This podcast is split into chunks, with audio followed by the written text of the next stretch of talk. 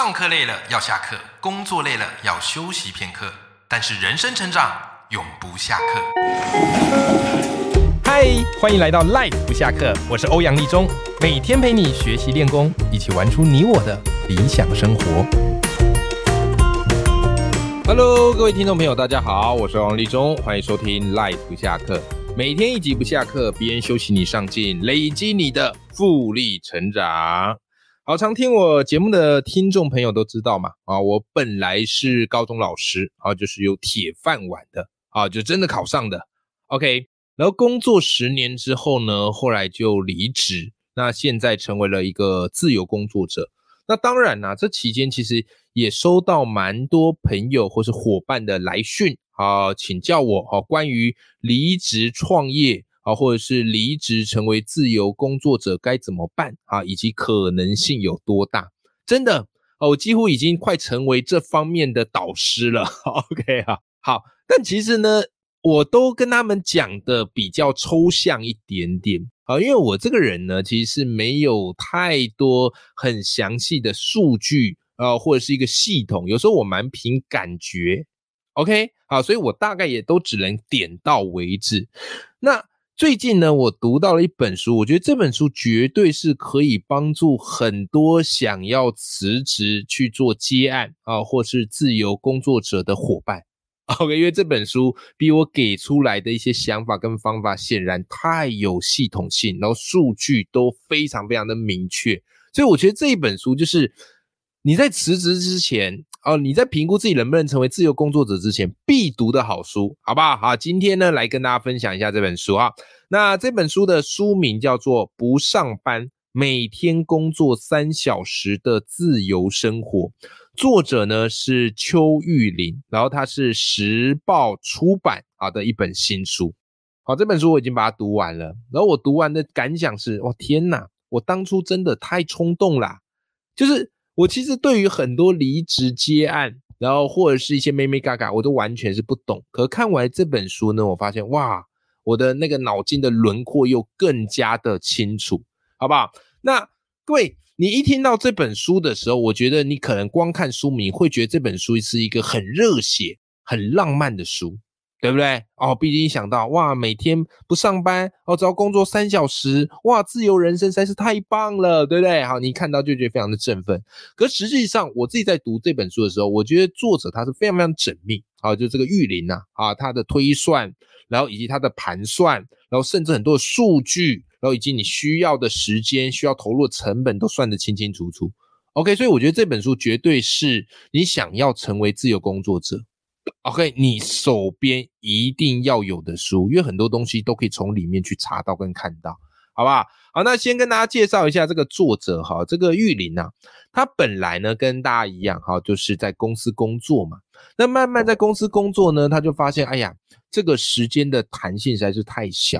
而且我觉得在书里讲的很好，他说常常我们在这种公司工作，都会觉得好像比较是在处罚效率高的人，就是其实你事情已经做完了，可是你还是被迫要坐在那个地方，对不对？所以因此呢，就会衍生出很多人就会把事情慢慢做，或是不要给他太快做完，因为呢，仁者多劳。当你很高效率把事情处理完，那别人做不完的事情，搞不好就变成是你要做。所以长久以来呢。对于玉林来讲啊，他就觉得哇，公司的这个缺乏弹性，然后并不是他想要的一个职业生活，所以后来呢，他就成为一个自由工作者。那现在呢，是一个自由文字的工作者。然后呢，他有他自己的个人品牌啊，叫做内容配研所。然后呢，他有经营他的这个部落格啊，叫 Murmuring 啊，主妇的碎念日常啊，所以是一个非常多才多艺，然后而且很敢的一个作者。OK，好，那我觉得玉林他写这本书非常有意思哦。这本书就是跟你全面去分析，好，先告诉你，哎，到底稳定的工作一定就是好的吗？那自由工作又有哪些迷思呢？我觉得是讲的非常的全面客观，就是他不会完全的只倡导说，哇，自由工作多棒，哦，自由工作多爽，你看我每天只工作三小时，没有，自由工作者背后的血泪辛酸，他也都跟你讲。所以我觉得这是一个负责任的态度，你知道吗？就是把全面都告诉你之后，你自己分析、评估、推判来看自己适不适合，而不是一股脑儿就叫你辞职，冲冲冲。不是的，好不好？好，那这本书呢，它讲到很多内容，今天我跟大家分享一下，就是如果你在职场上哦，曾经也有动过一点点，就是哎呀，要是我出去闯一闯啊，自行创业啊，自由工作或是接案，哎，那是什么样的一个日子跟人生呢？我觉得这一本书就非常的适合你。OK，好，首先先从大家最常会有的一个挣扎跟纠结谈起，就是很多时候长辈告诉你说：“哎呀，要追求一个稳定的工作，对不对？有稳定的工作，好，每个月收入固定进来，好，你再去做自己喜欢的事也不迟啊，对不对？”我相信很多听众朋友哈，赖粉们一定都有听过类似的这个论调嘛，是吧？好，当然这个是出于长辈对我们的一个关心。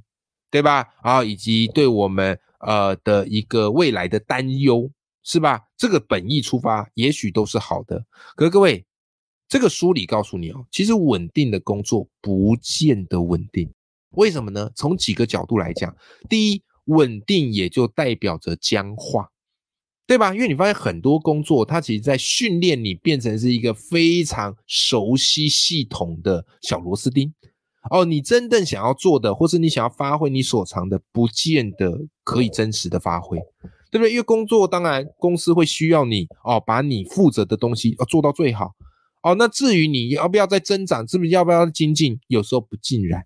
好，所以稳定的工作有时候反而它也带来一种僵化。当你习惯这样的一个僵化，哦，朝九晚五，早出晚归，日复一日，年复一年，慢慢你会发现你自己废掉了。因为你只要做到同样的事哦，就能够挣到这样的一个薪水，对吧？啊，反而你失去了一个成长的动能。好，所以稳定有时候也意味着僵化。然后再来另外一个，各位，稳定，你想想它代表什么？对，的确代表收入稳定，可是那也不正代表着你的未来是完全可预期的，而且你完全可以推算，就是你退休。好，就你工作一直到退休，到底可以拿到总收入多少钱，对吧？这个叫稳定嘛？那也就是说，它的天花板是有设限的，你没有办法去突破这个薪水的上限。可是，也许你的工作的能力、你的实力跟潜力是可以突破这个上限的。难道你不想要去试一试吗？所以可预期的未来的确会让你感觉比较有安全感，但是它可能会压抑你的才华以及你的能力，这个是蛮可惜的一点。所以作者玉林他给了一个我觉得蛮好的心法哈，他告诉我们说，与其我们去追求稳定，其实我们在这个年代，我们应该要追求的是弹性跟韧性。这个弹性跟韧性非常非常重要。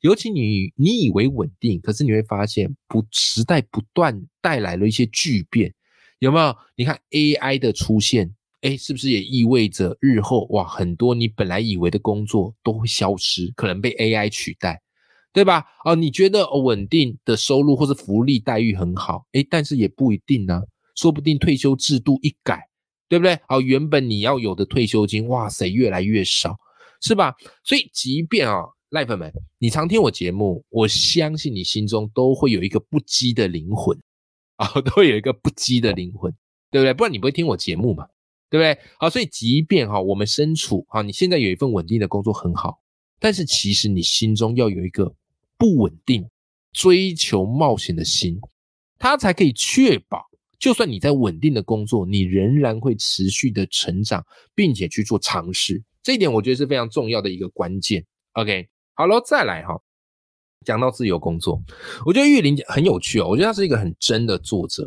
就是当一讲到自由工作，呃，可能很多类型这样的书就跟你说啊，自由工作多爽多好，怎么样的？但他没有哈，他其实一讲到自由工作者，他马上先谈到自由工作者的迷思啊，这一点蛮有趣的哈。就很多人对自由工作会有一些迷思，觉得自由工作很爽，然后他一一的告诉你实情是怎么样。啊，比方第一个，可以睡到自然醒。呃，这个当然啊，不排除啊，不排除，因为有时候的确，我自己当自由工作者是有这样的一个特权的。你想要起几点起来工作，这个是可以的。OK，但是其实身为自由工作，真的可以每天睡到自然醒吗？如果你开始慢慢发现你不好好工作、不好好的接案，收入来源会有问题，其实有时候反而是忐忑的，有时候反而会很自律的起来。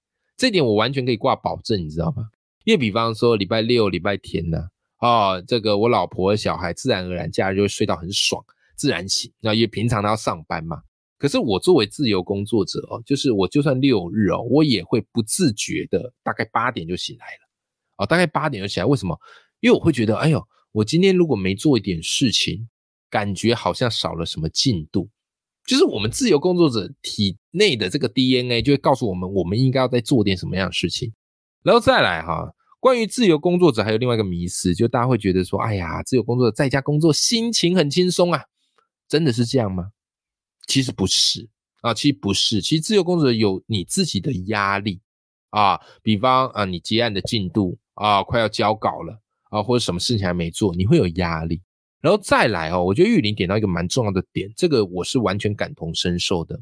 他说，因为自由工作者你长时间都是在家，然后所以你大部分都是面对荧幕，然后面对电脑，你很少跟人接触，对不对？可是呢，长久以来哦，你没有常太跟与人接触，你会慢慢的变得比较封闭哦，然后没有人可以跟你说话嘛，除非你先生、你老婆回来才有人跟你说话，对互动，对不对？所以长久以来，对于身心来讲，不是那么的健康，因此他会强迫自己，好，就玉林他自己会强迫自己，然后会出去哦，找人聊天哦，或参加什么样的一个活动，保持自己跟人接触的习惯。哎，这一点真的也是。我一开始做自由工作者，就是觉得啊，怎么每天都在对荧幕啊，在对键盘呐？啊，以前在学校还可以跟我几个好朋友、跟同事聊天呐，打桌游啊，打屁呀之类的。但是？一旦变自由工作者，一开始会觉得，好轻松。可是慢慢的，你会觉得，哎呦，怎么感觉有点像坐牢的感觉？因为没有人可以对话。哦，所以后来我就去外面上一些课程，然后去健身，然后去运动等等的，保持跟人的这个接触。好，所以自由工作者未必在家心情都很轻松自在，好吧？好，那在分析完稳定工作会面对的挑战，以及自由工作者大家常有的迷思，哎，接下来你看是不是就是很客观平衡？至于你喜欢哪一种稳定还是自由工作，这个就是你自己要去评估。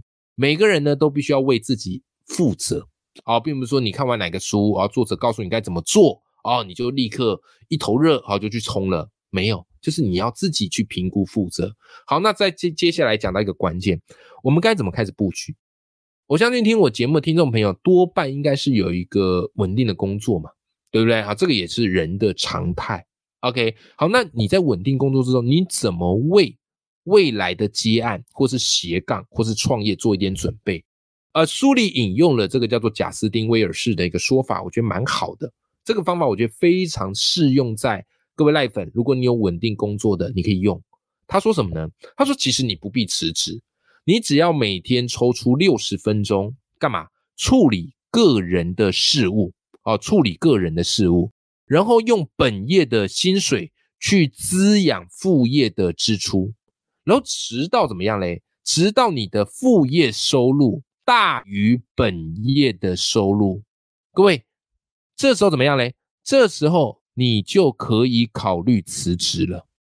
我觉得这个是一个非常棒的建议哦。我觉得这个是一个非常棒的建议哦。就是你说，哎呀，一下要你挑战斜杠，一下挑战创业态，没有关系啊，没有关系呀。你就是每天花一个小时播出来做自己喜欢的事情，也为未来做一些准备，对不对？啊，也看看自己到底适不适合接案啊，或者是自由创作，对不对？啊，然后等到去算嘛，然后你在做这些副业的时候，哎，有一些小收入，我跟你讲，那个快乐是非常大的，因为你会知道，哦，我靠我自己的能力也可以挣到这些钱，我不一定要仰赖体制，对吧？所以每次那个副业收入，虽然一开始没有本业收入那么多，可是你会非常的雀跃。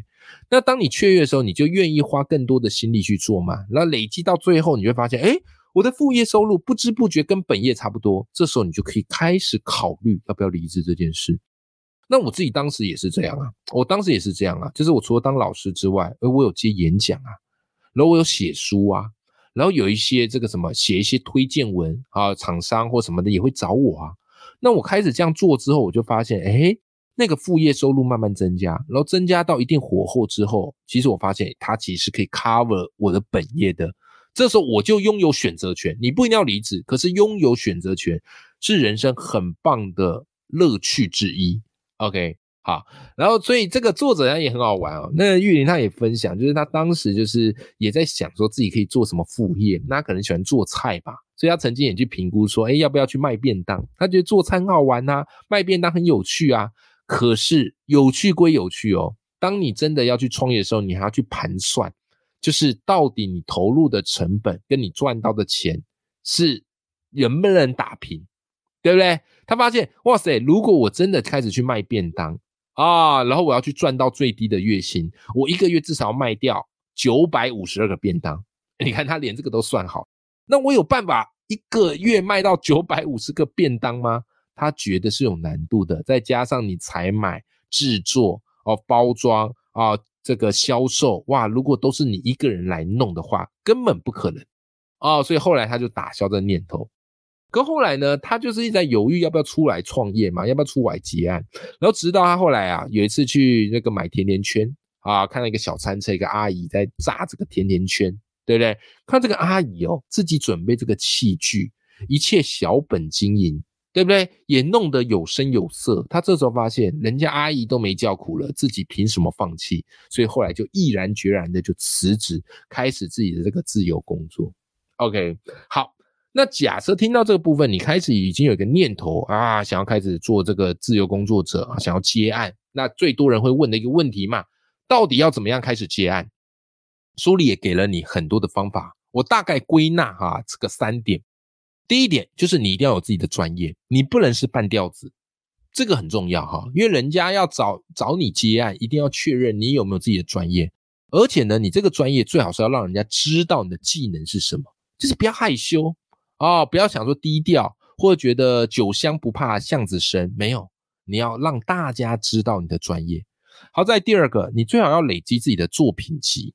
你有作品集的人跟没作品集的人，人家公司厂商在评估的时候，通常一定会找有作品集的人嘛，因为至少你的作品就呈现在这边嘛。没作品集的人，人家要怎么样评估你够不够格呢？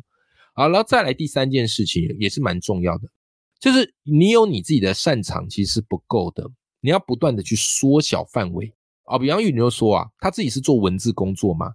以文字工作者来说，你如果只是让人家知道你是文字工作者，人家不知道你到底擅长是哪一块，是文案呢，还是采访呢，还是报道呢，还是写一些什么什么什么心灵励志故事呢？所以你必须要很聚焦在一块，让人家知道说，哦，你这一块是很专精，好，那人家才有办法啊去找到你，对不对？好，所以这个是你在开始接案一定要去注意的事情。然后再来哈，还有一个很重要的关键，我觉得也是今天这一集很多的听众朋友想要知道的啊，想要知道的，就是开始做自由接案的时候，我该怎么报价，对不对？我要怎么样报价才不会让自己感觉好像在白打？工对吧？好，其实我觉得书里他写的非常非常的仔细，好，非常非常仔细。我大概说一个呃，大家能够听懂的概念，就是玉林告诉你哦，就是你要在报价前，你要先算出你的基本时薪啊。什么叫做基本时薪呢？简单来讲，它有一个公式，叫做做最低营业额除以每日工时除以每月的工作天数，得出来就是你的最低时薪。简单来讲啊，你给自己预设的目标是每月我要五万的最低营业额哦，五万块，对不对？好，一开始先不要好高骛远嘛，五万块。好，那你去除我每日的工时最多你可以接受到多少？好，假设一开始拼一点八小时，好不好？好，所以就是五万除以八，然后再来呢，你每个月的工作天数，好抓一个比较简单的，好二十二好了，好一开始拼一点二十二天。好，那这样子五万除以八再除以二十二。得出来是两百八十四元，也就代表你最低的时薪要至少要两百八十四元。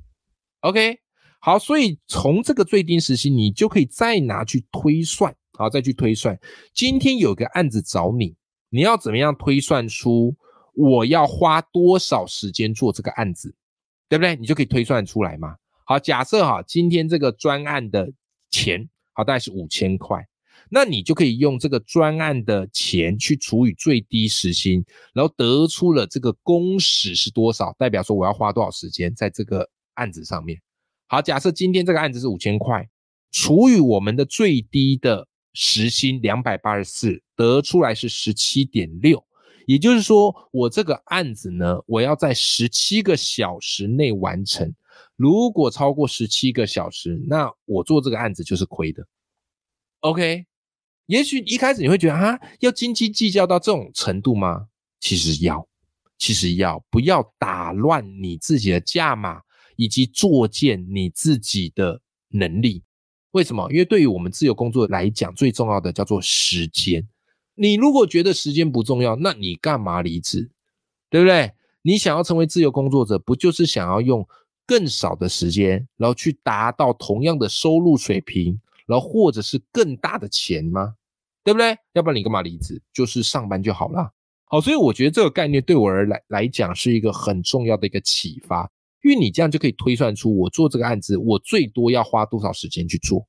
但如果这个案子的难度或者他给你的钱，然后你必须花更多的时间去做，可是这个报酬却没有比较高的时候，那这时候你应该要拒绝掉这个 case，除非一开始你非常缺 case，好不好？我觉得这个是非常棒的一个思维，好，就是从你的最低的时薪啊，基本的时薪去推算一个案子，你大概要花多少钱，投入多少成本，划不划算？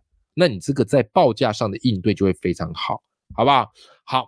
那其实这本书呢，叫不上班，每天工作三小时的自由生活。我觉得这本书它除了热血跟激励之外，它很棒的给出很多系统化的工具，还有评估哦。比方在书里有告诉你，就是你要怎么样去算啊，到到底自己该不该开公司。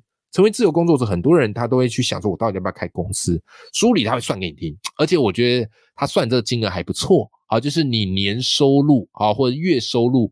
大概到多少？这时候要开公司，因为开公司它可以节税嘛，对不对？然后你很多公司开销它可以报账，对不对？好，但是这个金额是多少啊？这个书里有啊推算方式，这个作者也写的非常仔细，你可以去看啊。还有怎么样嘞？还有这个劳务报酬单啊，怎么写？报价单啊，该怎么写？与客户的往来应对啊，该怎么做？原则该怎么拿捏？那万一呢？跟厂商或公司之间有纠纷，哎，你要怎么样保障自己？哎，书里都写得非常非常的仔细。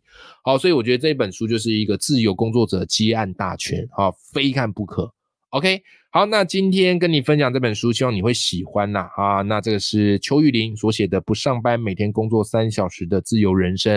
哦，这一本书是对于我自己这样的一个自由工作者来讲，帮助很大。啊，虽然我不像他这么的细心，可是看了书里一些咩咩嘎嘎之后，我觉得以后我对于接案的原则以及审时度势有更明确的认知跟了解。OK，好，如果你喜欢这本书，我也会把这本书的书籍链接放在节目的资讯栏。啊，那欢迎大家啊去买这本书，来强化自己的直涯的思维跟能力。永远要记住，眼里有光，心中有火的自己。那么，我们今天这期节目就到这边，我们下期节目见，拜拜。